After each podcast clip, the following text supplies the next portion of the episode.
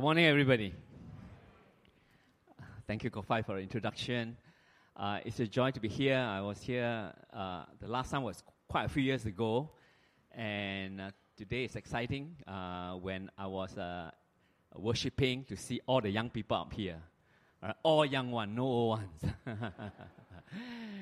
and I get to speak to various churches, and I always get excited when I see on stage all the young people. Not that I uh, have discounted or dismissed um, the older ones, but I think it's always good to see young people up front leading a church uh, instead of uh, just see churches filled with people with uh, no hair or gray hair.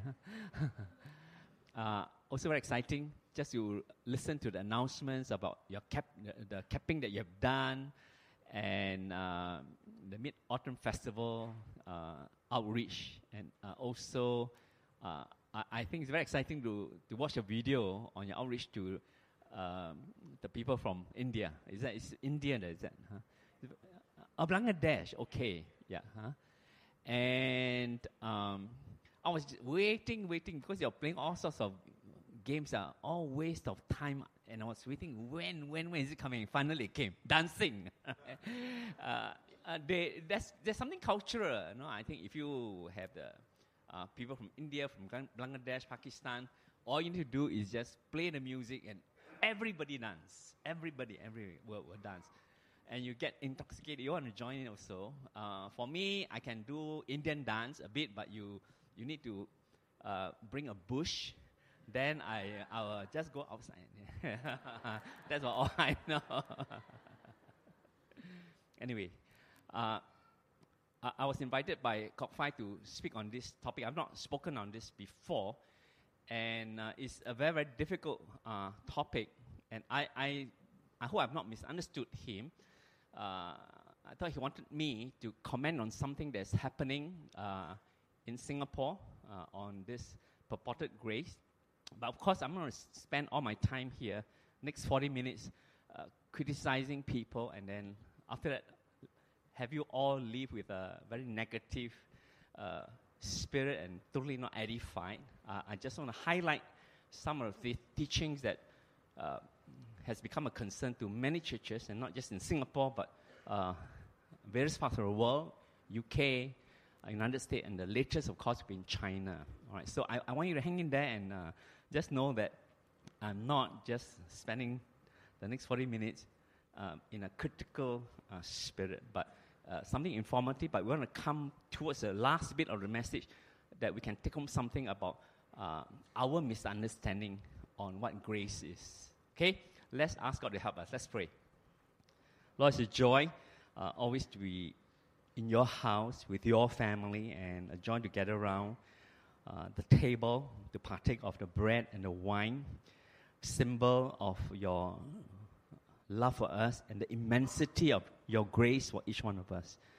And Father, as we um, now gather around your word to consider this very important uh, topic of grace, God's grace in our life, Lord, we pray that you speak to us and that uh, each one of us would leave this place uh, encouraged, reminded of your love for us, your grace for us, the compassion uh, the Father God has for each one of us.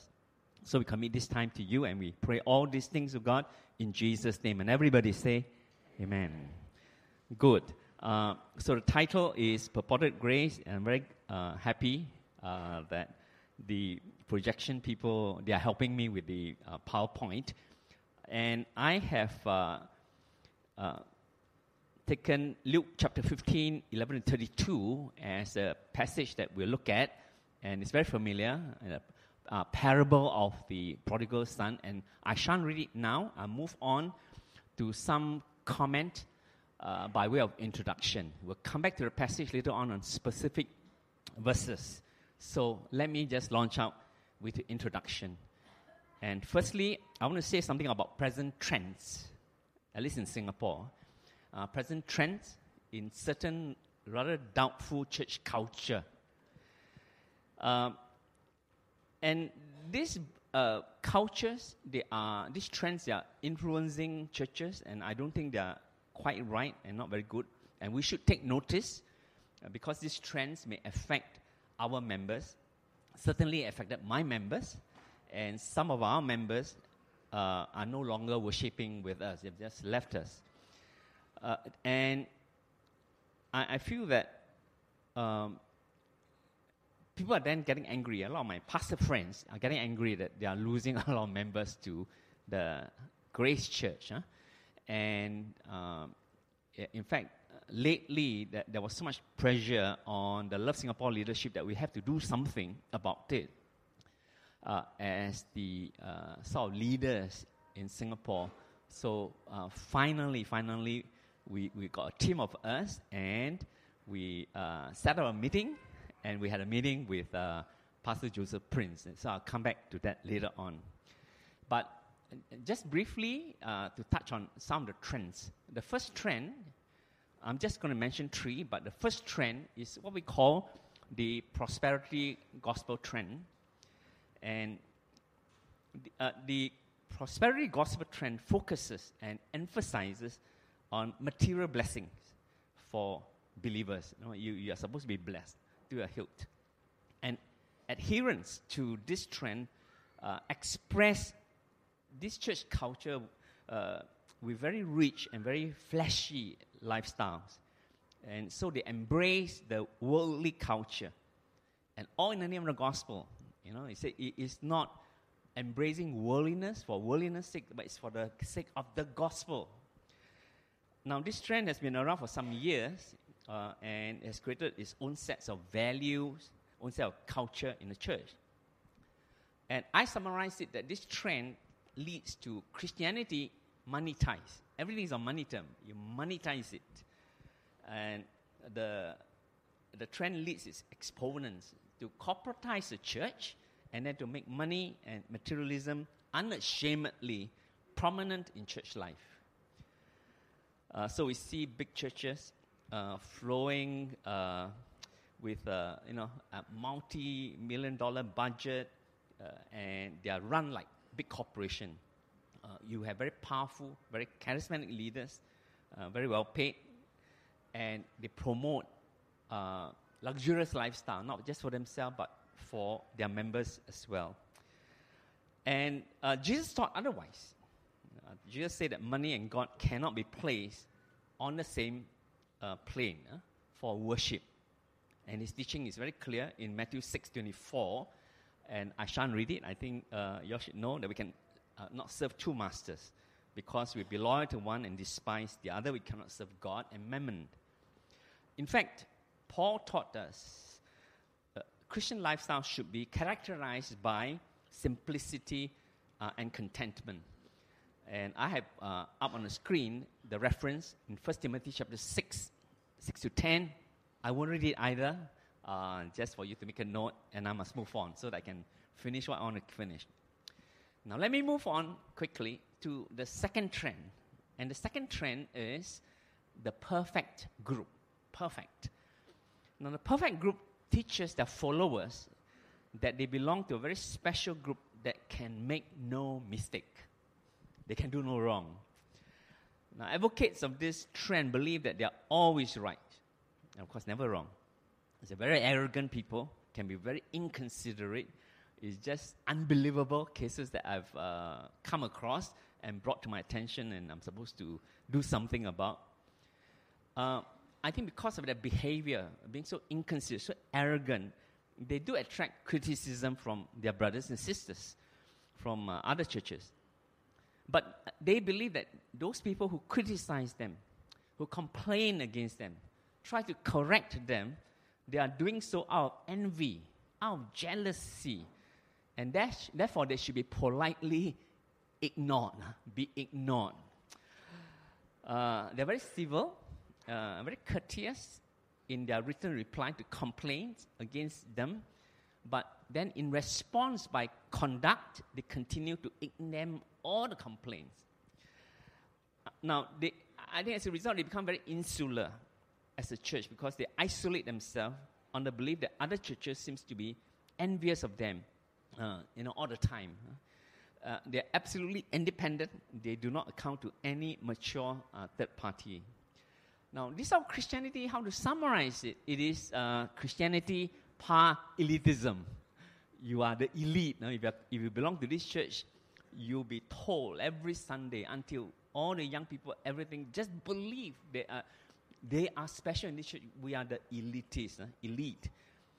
Uh, then they, they, are very conscious of and very, they take pride in belonging to a select and very favored group. And they have also created their own culture, their own value system. But I think Paul taught us otherwise, isn't it? We are not to be conceited. We should be considerate to others and look out for the interests of others. And we read that in Philippians chapter 2, uh, 3 to 4. And I shan't read that, uh, just a reference for you to look at. But we move to the third trend. Uh, it is more popularly called today, they are, they're called hyper grace. Uh, Dr. Michael Brown wrote a book on this trend carrying the same title, uh, Hyper Grace. Uh, I have also read a book by Dr. Colin Hurst. It's a smaller uh, book, but uh, very informative, uh, very thorough. And this book is called Pseudo, Pseudo Grace. But I have coined it my own way, but the meaning is the same. I call it the purported grace. And I call it purported grace because it is not grace at all, uh, but purported to be called grace. Uh, in fact, it is licensed. You can do what you like. And those who follow this trend say that there is no need to work at sanctification. And of course, as brethren, I mean, this is the one uh, very key doctrine. Besides salvation, we talk about sanctification, our growing in holiness and Christ likeness. And I shall say more about this but I'm just in the introduction, I'm just giving a broad sketch. Now, these three trends uh, are, in, are actually infecting churches very rapidly, not just in Singapore, but it's spreading tremendously in Europe, in UK, the United States, and of course, the latest is uh, China. Of course, the, then the Chinese uh, house leaders came out and then they are very alarmed and they begin to talk to our uh, Singapore pastors and they say, hey, we, we know that it starts from Singapore. Are you doing something about it? Yeah, good things they don't praise us. Uh, uh, the bad things they hold us responsible. Uh, so they create values and cultures are very attractive to many Christians. I tell you why it is so attractive. It is attractive to be a Christian when you can embrace materialism and Christ at the same time. I think that's fantastic embrace materialism and Christ. It is also very attractive to be a Christian when you can feel the elitism of perfection, be humanly infallible. I'm not saying that I am God. I'm just saying I'm human, but I am infallible. That's great. It is attractive to be a Christian without having to work at sanctification. It is attractive that you can sin and not be condemned because your past, present, future sins have been forgiven. So, you know how attractive the trends are. I think that uh, uh, the other churches, like, you know, some churches are very dull, very boring, like the brethren. okay. I'm a brethren, okay. That's why I'm losing members. Don't come my church, it's the same thing.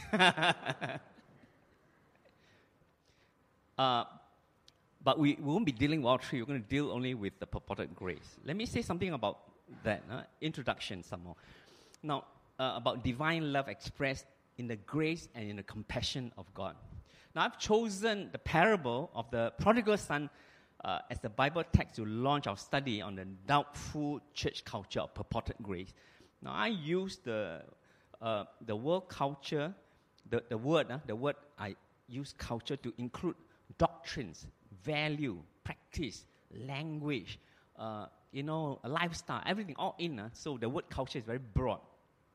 And the reason for using a parable is that the parable teaches very powerful truth on love, on compassion, and on the grace of God. Uh, they are very clear and definitive truth that would counteract against the doubtful teaching on purported grace. So if you if people uh, sort of uh, challenge you on this purported grace thing and ask you to uh, then please state your ground, please state your case, uh, you just said, well, I mean, I can't spend all day going through a thick book with you. I go through a parable with you because the parable tells us exactly what this grace is from God. Uh, the parable has characters representing God the Father and the two broad camps of Christian. And two broad camps of Christians are the, the performance oriented camp and the grace overwhelmed Christians. So there there are two camps there. Uh, of course, the two brothers representing parties that are in dispute and holding conflicting views over the gift of grace uh, the, that, that, we see today. All right. So uh, we shall going to launch into just take a look at this and use it for us to have a clearer understanding. We're going to proceed uh, with the following roadmap. Just two points. I'm keeping watch on my time. Huh? Uh, just two broad points. The first one is that we're going to take a grace misconceived by the two brothers. And then the second point, uh, we'll look at uh, grace is released by the loving Father. And with that, we, we try to get a handle of this trend called hyper grace, pseudo grace, and purported grace. Now I'm going to pause for a few seconds and ask you whether, uh, whether are you with me? You are with me? Wave at me. Oh, okay, okay. I need a lot of affirmation. Huh? Okay. Let's start with the first one. Uh, grace misconceived by the two brothers in the parable. First thing I want to comment is about more, uh, more law and less grace. In the parable, in verse 18 of the parable, the younger son said, I will arise and go to my father and will say to him, Father, I've sinned against heaven and before you. No longer worthy to be called your son. Make me like one of your hired servants. Uh, that's up to verse 19. We skip the rest. We come to 27. And, uh, and he, one of the servants, said to the older brother, Now, your younger brother has come, and because he has received him safe and sound, your, your dad, uh, your father has killed the fatted calf. Verse 28 But the older brother was uh, very angry, would not go in, and therefore his father came out and pleaded with him. Verse 29 And he answered and said to his father, Lord, these many years I've been serving you, never transgressed against your commandment any time, and yet you never gave me a young goat that I might make merry with my friends. But as soon as this son of yours came, who has devoured your livelihood with harlots, you killed the fatted calf for him. We stop there. We're going to use it to launch our bit of a discussion or, or, or my reflection on this. Now, it is possible for Christians to have different views on the grace of God. Does it occur to you? I suppose in the past we, we say, how could it be? Grace means grace, or how could we have different view? But it's possible. Now, the youngest son believed that he would receive the grace of forgiveness from his father, but how? He, he, he believed that it's by repentance, by confession, and by performance. These three things. So, uh, he did it. Of course, he carried, uh, after everything all gone sour, he carried with him, and on the way back, he carried with him a sense of guilt with him, and he believed in now doing work that could earn back the father's partial acceptance. Man, if my dad allow me to stay in the farm, take me back, make, make me hired hand, oh, I'll be very glad. You know, uh, he may not have ex- be prepared to accept me as a son, but man, as a servant, just partial acceptance is good enough for me.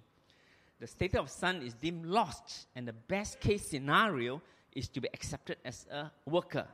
That was his understanding of the grace of the Father. I believe that most evangelical Christian, uh, you might want to be part of it. You think, or you say, no, no. As far as PPH is concerned, we are out of this. All right, but uh, because we are just having 40 minutes, uh, I will take this broad category, evangelical uh, churches. Uh, I think evangelical Christians are very performance oriented. And it differs from country to country. I think for Singapore, it's terrible. Singapore Christians, right. So I have the right because I'm a Singaporean. Uh, if yeah, I mean I know some of uh, our brothers and sisters here. Uh, you are uh, you are here as the expatriate, So you're exempted from these allegations of mine. okay, it's a home affair, Singapore. And uh, we're very performance oriented. Uh, we are not position conscious in that we're not conscious of our position as sons and daughters of God. I think evangelical Christians here work hard to make sure they gain the delight of God. I mean, God will be so happy if I work hard. And we have a very faint view of the grace of God because faint view is not that we do not know grace, we don't believe in grace, we don't the Bible talk about grace, but it doesn't come to our mind all the time. What comes to our mind is always, I think we've got to serve God, right? And God will be so happy. The older brother was obviously offended by what he misconceived of the grace extended by the father to his younger brother. Now, he, has his own idea of grace also. Uh, he believes that to remain in the acceptance and love of the Father, he should work faithfully, he should work obediently, he should work seriously. All right, he said, "These many years I slogged for you, and uh, you know I didn't. Uh, I've never disobeyed you. Man, I never even asked anything for celebration. I'm serious. I've been serious." And we see again the similar performance-oriented attitude. Uh, he was not conscious of his status as a son, but he was living like a servant. I think it's unthinkable for him to abuse the grace of God, his father, by asking for something as frivolous, as enjoyment, as celebration. I mean, what? This is church, you know, this eternity. This is, uh, well, dealing with life. You are asking for a party. He thinks God is a hard God. In keeping with this belief that God is a hard God, the older son is hard on himself. Consequently, he's hard on his fallen little brother. These kind of things, statement like that I make need a lot of reflection because you know uh, this one-way traffic and we're moving on. But if you go back, you think and look deep and honestly, yeah, uh, well, I think I'm like that. Okay. Many evangelical Christians have similar conviction. They think that God as they think of God as a holy and a hard disciplinarian they are hard on themselves in their Christian life, very serious about all the religious requirement. Rain or shine must come to PPH, all right, and come on time, even though heavy or heavy rain. serious. They tend to be judgmental, tend to be unforgiving of those who have fallen, especially when it involves certain types of sin. And uh, I mean, it, it, comes out, it's very, very complicated. You know, I'm a, I'm a pastor, I'm a lawyer, so uh, I don't want to uh, simplify things. I mean, oh, should we marry divorcees? Should we do it in church? Should we, you know, forgive? But I mean, there, there, are many things, and then we are not so sure. Is it doctrine? Is it will it displease God? I mean, where is grace? Where is compassion? So we know that it is not as simple as that. But if you want to look deeper, we really want to know uh, uh, the, the type of inclination we have, whether we are the judgmental, unforgiving, or we are the compassionate kind. Uh, evangelical Christianity believe that they are teaching both law and grace, when in fact they, they may be tilted more to law than to grace. Let me say that again. If you disagree, never mind, okay, because we are just doing a general study. Now, I believe that evangelical Christian, uh, in, that includes my church, uh, we believe that we're teaching both law and grace. Actually, we may be tilted more to law than grace. And that's why in this subheading, uh, this point I put down more law, less grace. Evangelical Christian, Christianity in Singapore, whether charismatic or conservative, I think it's too performance oriented in their walk with Christ and their work, uh, work for Christ. They're taught to work hard at their sanctification, work hard at world evangelization. And it has lots, uh, it has led to lots of Christians with badly stricken conscience or a burned out spiritual condition. So these people, they leave evangelical churches for churches that are teaching grace, overwhelming grace, new grace. Uh, and uh, well. So they're attracted to churches that teach them no law, all grace. And it's not surprising that many of them found the healing grace of God in churches teaching overwhelming grace. And that leads me on to my next point to talk about no law and all grace. My observation is that many evangelical churches are tilted towards more law, less grace. And now we move on to another tagline no law but all grace. And this will be a good tag to, for churches trending uh, in the purported grace. They teach no law but all grace. Purported grace followers believe that it is grace that sets them free, and the law of God is responsible for bringing them back to bondage. Therefore, they flee from the law. Uh, they would not want to be in the presence of anyone speaking on law. Uh, they would simply walk out. Huh? And, and this is one principal feature of the purported grace culture. They give no room for the teaching of God's law. You know, uh, New Creation church members tend to invite uh, ch- friends from other churches to visit them. Uh, I don't know whether, whether they have been visit, uh, invited. So we, we did the reverse. We got them to come and visit. You see, so New Creation people came to visit. Uh, that's my friend's church, and my friend didn't stand up to preach against them. It was just an ordinary message. And that Sunday, they, he happened to be teaching on uh, that we uh, that we had close up with God and uh, be uh, uh, sensitive to our sin and confess our sin. Immediately, they stood and they walked out. they walked out, you know. They stood, walked out. These people from that that church, and this this aversion uh, for it. Uh, I have friends also worshiping in a purported grace church who swear by the church for setting them free from bondage and sin. They're so liberated, and they came back. Used to be in our church. They left, came back uh, to visit us because it was an occasion. All right. So now they would not allow me to use the word mother-in-law and father-in-law because uh, I was talking them workout coffee. Say, hey, how's your mother-in-law, father-in-law? No, no, no, no, no.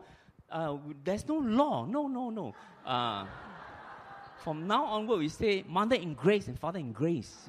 Yeah. So I found them, I found it in bondage to purported grace when real grace should have set them free. Uh, we laugh at them. They take it very, very seriously. They, they, it's like the, they used to in the environment, don't know whether in PPH or in LSBC, they get so contaminated with law, legalism, etc. Then they went over, finally set free, and they're trying their best to stay away from the virus. So the moment they come, they are just waiting, and the moment they see the bacteria and virus, boom, they go out. And they, it's self-preservation. So you must understand them. I, understand them, I accept them, you know, that why they behave like that. They are so afraid of going back to bondage or what they think is bondage.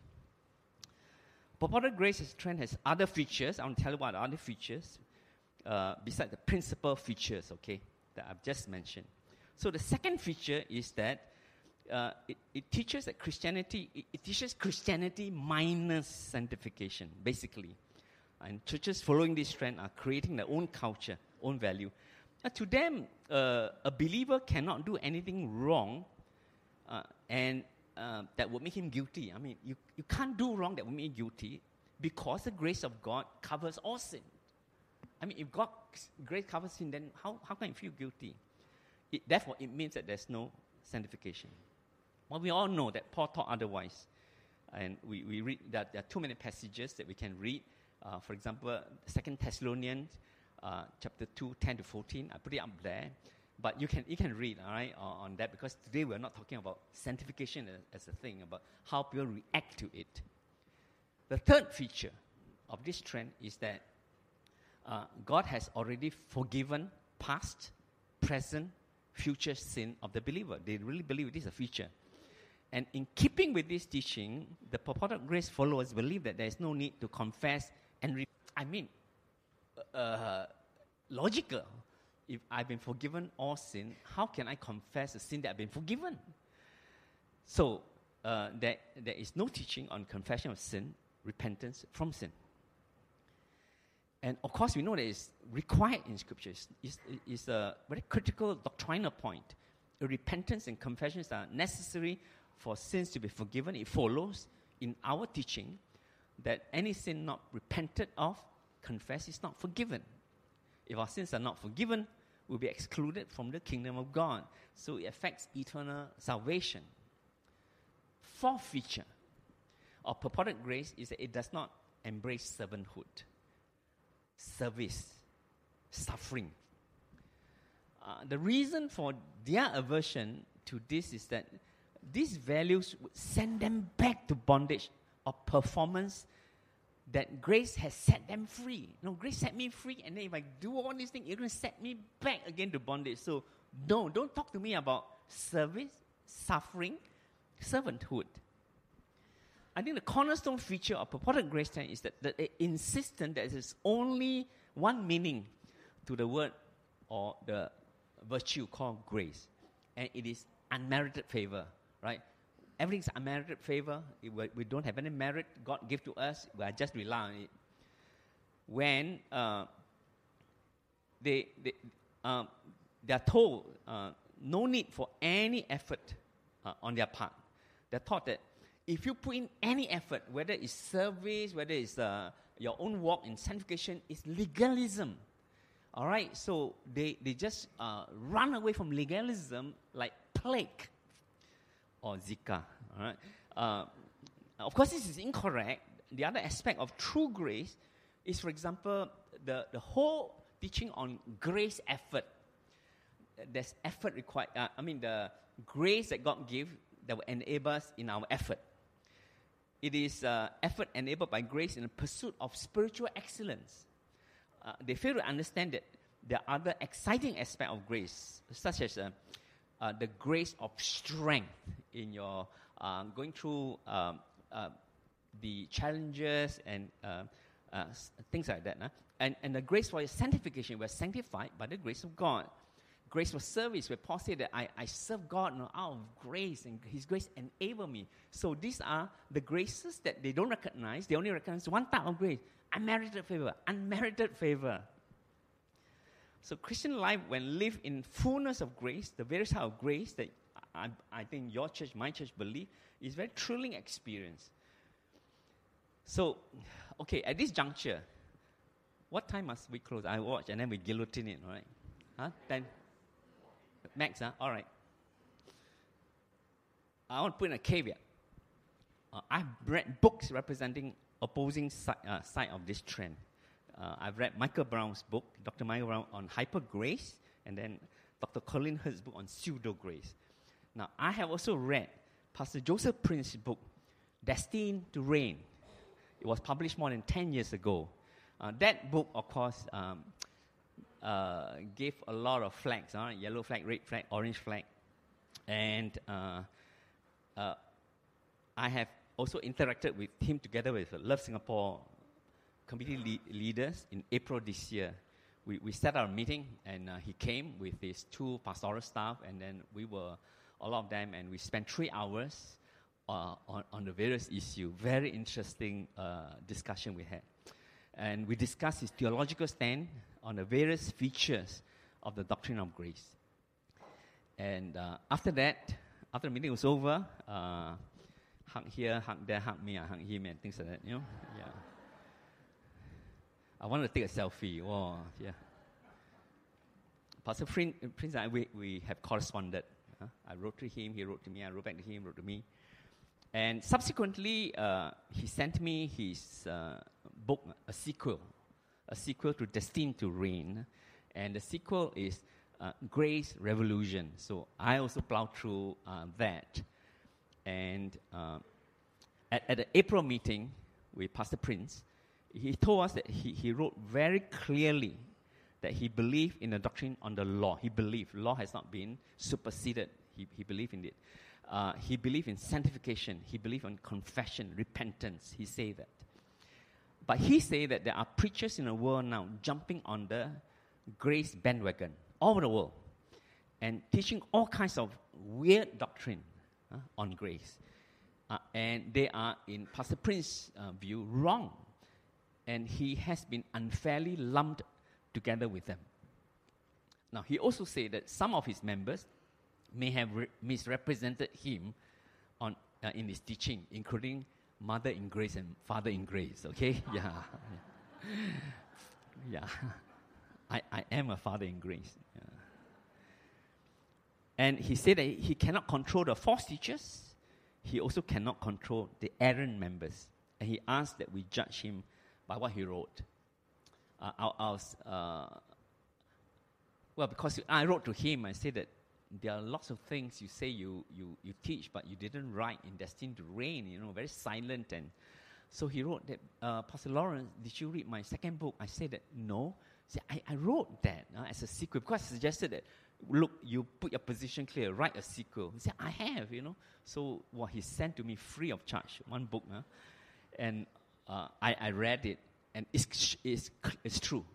He put certain very, very clear, black and white, you know, on sanctification, on confession, repentance, uh, etc. So I must say this, all right, because uh, one has got to be fair. I mean, we don't have to spend Sunday uh, when Pastor Prince is not here. We take our pot shot and we laugh at him, and um, and it's not edifying, lah. I mean, we may have a lot of fun here, but it's not edifying. Uh, so, I uh, I think that uh, it's true. Uh, members can just hear and misrepresent. I mean, uh, some people from your church would listen to Pastor Kok and then just go and misrepresent him, say, my, my, uh, my pastor said this, my pastor said that, and uh, members from my church will say the same thing. It's really beyond our control. Huh? Uh, so it's possible.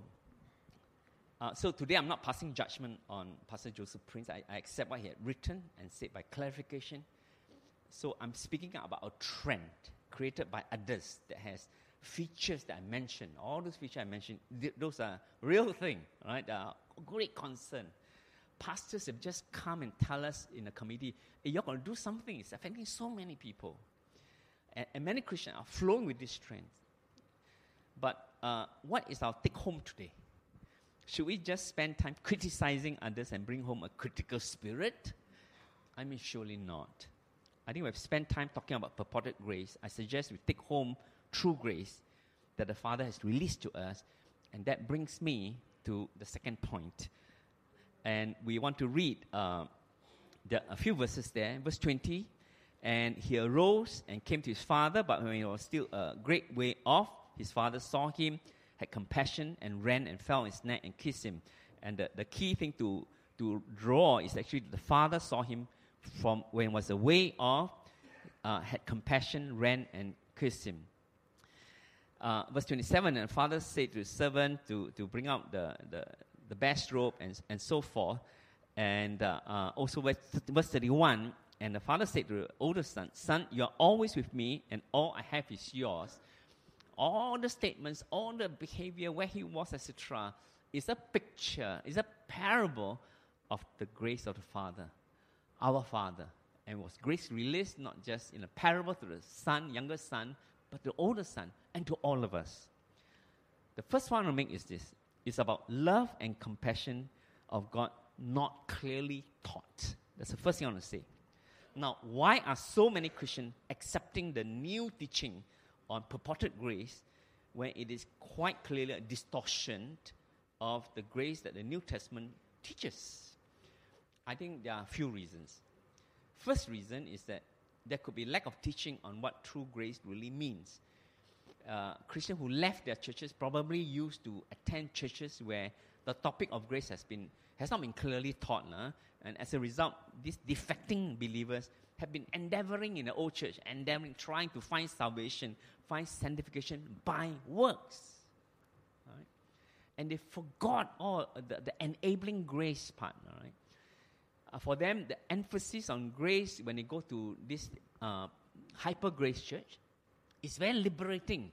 It's really, really liberating. Okay, and uh, the the let's say if we your church, my church, we are really putting people in bondage. The the, the harder we put them in bondage, the greater will be the sense of liberation when they go, go there. You get what I mean? All right. So the, the backlash is, I mean, the church is growing. I mean, it's past 30,000 now. The second reason is that some believers uh, have actually been correctly taught uh, on the doctrine of grace, but then they come into contact with purported grace, they begin to be influenced into thinking that they have been wrongly taught. Correctly taught, but now think, why? Uh, I think the analogy may be uh, helpful here. They, they, begin to believe that they've been taught not true grace, but combination grace, combination of law and grace. Uh, and it's something like some people go online to read medical dictionary, and then when you read the all the online medical, you suddenly experience all the symptoms that you have. You know, oh, oh, yo, yeah, I think I got cancer here. I got blah, blah, blah uh, yeah. And and so they they go to this and then they begin to um, experience things, but actually it's not there. It's, it's called they're, they're healthy. Uh, therefore, uh, they believe that they should have nothing more uh, uh, uh, actually, there's nothing wrong with the grace they've experienced. Uh. So I believe that the root problem of this Christian is their confusion between the experience of condemnation and the experience of conviction. You see, the law and the Holy Spirit convict Christian of sin, and the whole idea is so that we turn to God for forgiveness. And how would forgiveness come to us? Is uh, it comes by grace of God, right? But this Christian believe that the law condemns. Actually, the law convicts, tells us what is wrong, what is right. But no, the, the law condemns. And then when the law condemns, it nullifies the grace of God that sets them free from condemnation. Therefore, they believe that they should not have nothing more to do with the law, lest they lose the grace of God. So there's a confusion there. The third reason is that those believers who flock to purported grace may be drawn there because they are not prepared to make any effort to develop their Christian life and their Christian walk with God. I think that we're supposed to add to various virtue the virtue of diligence also. I mean, God would expect us uh, to work out our salvation, which of course include the, the perfection of our whole being uh, until Christ come. But they don't want to, and then, well, I mean, this church, the, the doctrine is so good because, yeah, I, I, I don't want to work uh, at it, you see. So purported grace teaching has persuaded them that all effort on the part of Christian discipleship, spiritual growth, are not necessary.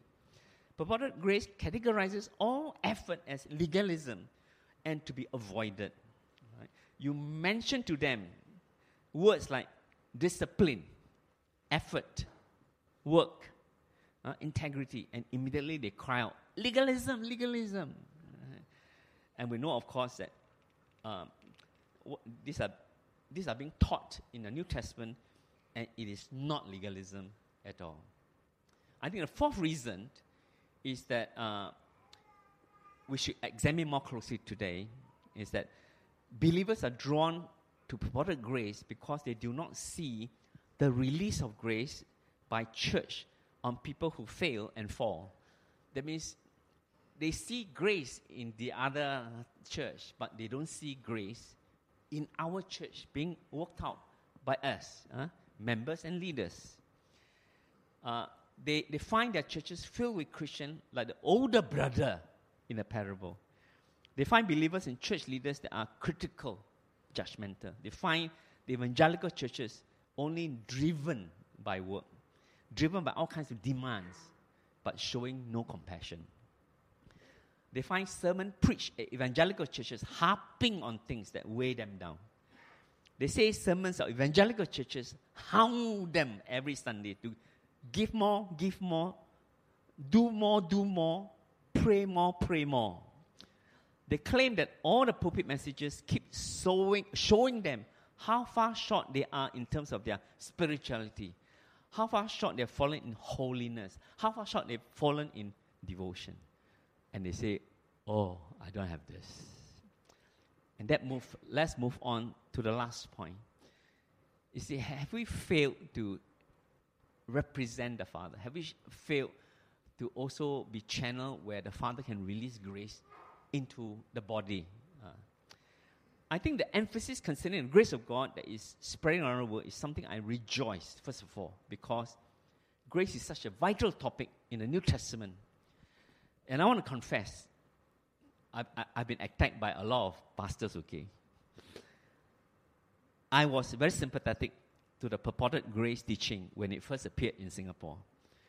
And my Love Singapore colleague always tekan me, you know. Say, eh, this, eh, when I walk in, say, the disciple of Joseph Prince is here. Yeah, yeah I mean, they, they insult me and, uh, yeah. No grace are they on. They, they, yeah. Uh, that was 15 years ago when it literally burst into the church scene. It influenced me to some extent. It corrected my tilt. Uh, I was tilting too much in terms of emphasis towards work and effort. And the, the burst of this uh, hyper grace thing corrected the tilt and brought balance in my own life, teaching and conviction, etc., with grace and compassion. Since then, I've been more conscious about the grace of God in my life and the life of my church.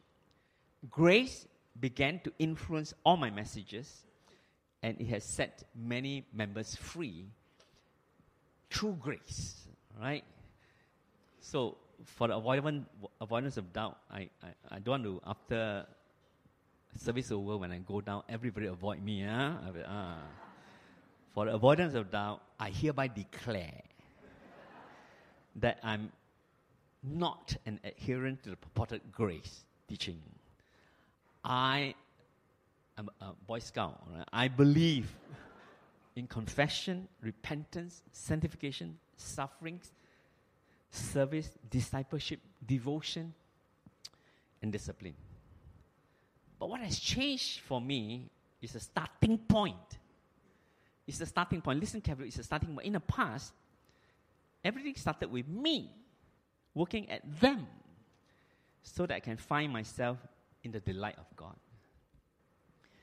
The sequence is it starts with me and then it leads to God.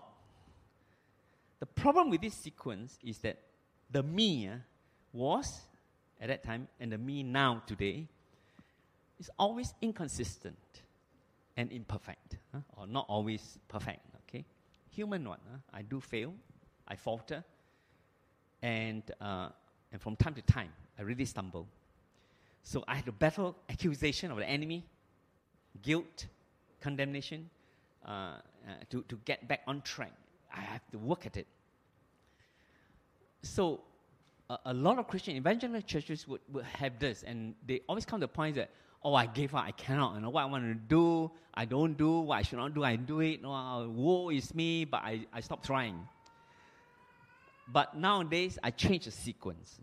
It's the other way around uh, it starts with the love of God expressed by His grace and compassion. This causes me to know that God loves me dearly. Then it leads me to live Christian life as a response uh, to that love. I think the same human fallibility is still present, but getting back on track, staying on track, is much easier by the grace of God. Uh, I can shut up the condemnation of the devil, lean in on the compassion of God, uh, it has a tremendous freeing effect from the bondage created by the devil. I think our churches need to emphasize more on the true grace of God in our teaching and our conduct. And the key elements of our emphasis of grace should be as follow using the parable as a teaching guide. God the Father loves us deeply, whatever state we may be in, including this morning. I don't care what state you're in, okay? Uh, it may be you come to church and you have fallen on a particular thing for the nth time, seven times, 70 times, times seven times, I don't care. The parable tells us the unfailing love of God the Father. And the younger son had dishonored the father, abandoned the father, lived in sin, wasted his life.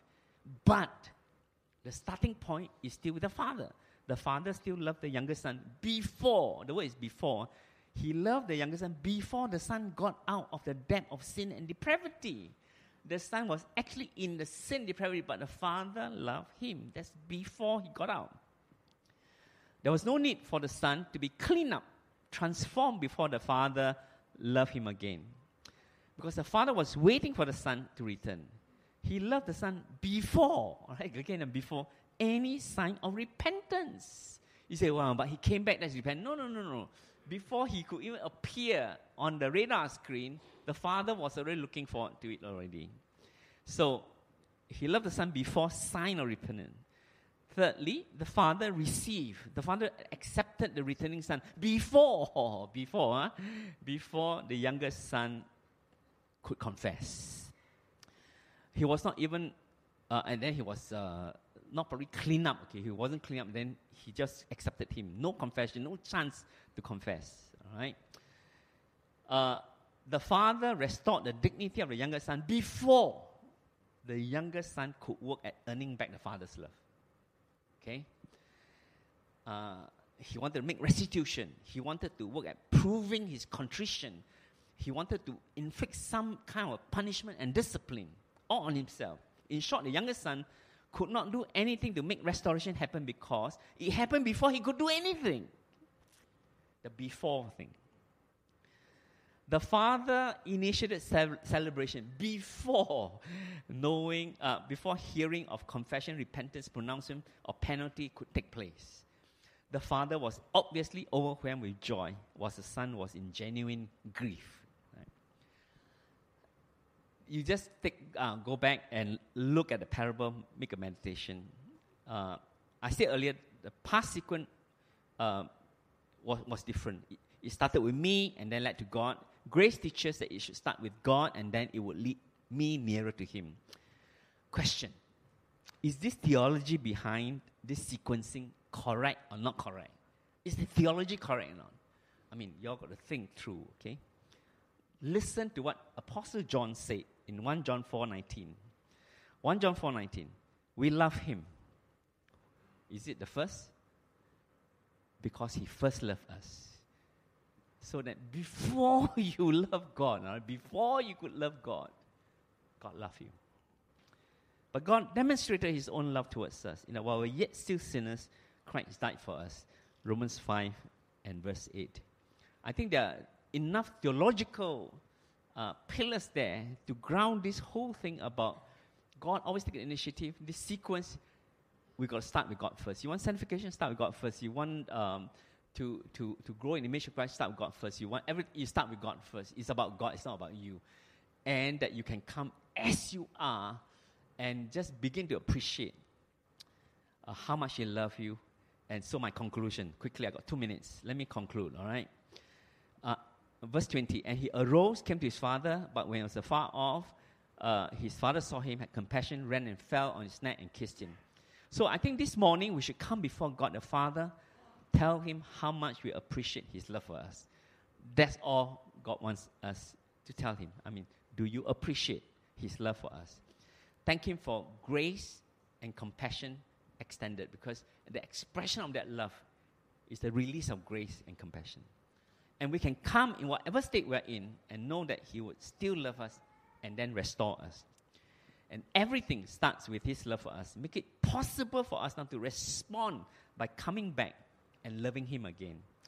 And the rest of the things that we want to do, like confession, repentance, sanctification, devotion, so forth, will follow quite naturally with the help of the Holy Spirit.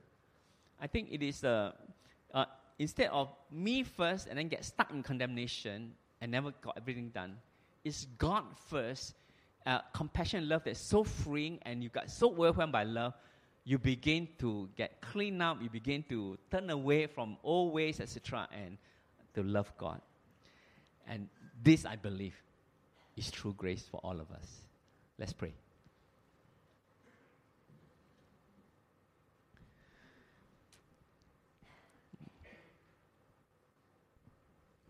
It's 10.40, but can I just invite you, uh, since we're not going to do a long closing, just take, take one minute and respond to altar call, not to come forward, but where you are, so that everybody can go to the altar.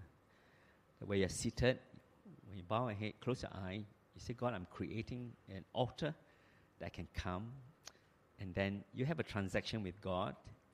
Maybe you are very doubtful about what you heard and say, God, speak to me. I mean, Is it right? Is it wrong? And let God speak to you. There might be something that in a message that struck you along the way, no time for you to sort of transact. Well, now is the time. Would you speak to God about it? And, and finally, I think for most of us, is to just come to God and say, God, I really appreciate your love for me. And I, I, I want to get the sequencing reversed so that everything about my life, my giving, my prayer, my service, my growth, my devotion, everything, can I start with you and your love for me? Would you like to do that? So take just a minute and then I will close. Okay.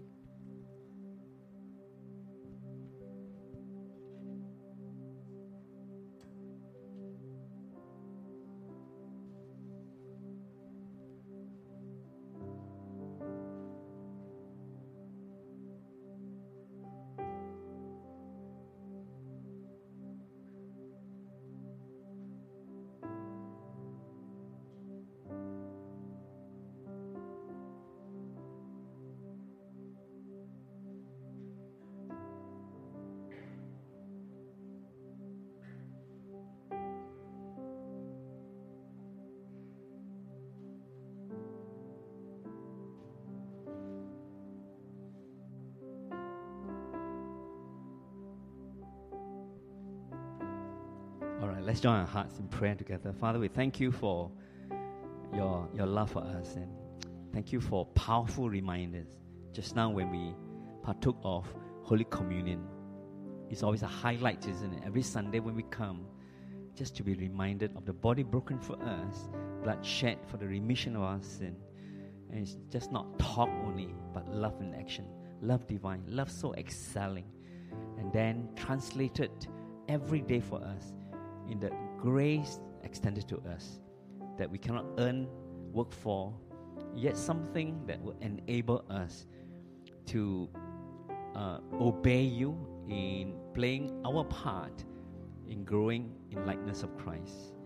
And Lord, we come again, all of us, in confession of our failings and sin, knowing so well that we never need to uh, yield to a condemning spirit but we can always come to the Father who is more willing than we can think of to forgive, to cleanse, and then to give us a fresh new start. And we receive that today, oh God.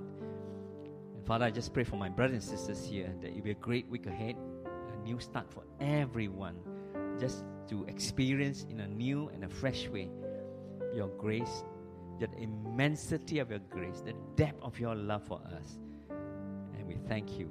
And now dismiss us, Father, with uh, your blessing, the blessing of uh, Father God, the blessing of the grace of the Lord Jesus Christ, and the power, the anointing, the fellowship of Holy Spirit. Let this blessing be upon us this day, abide with us this week, and forevermore. And let all God's people say, Amen. Thank you very much.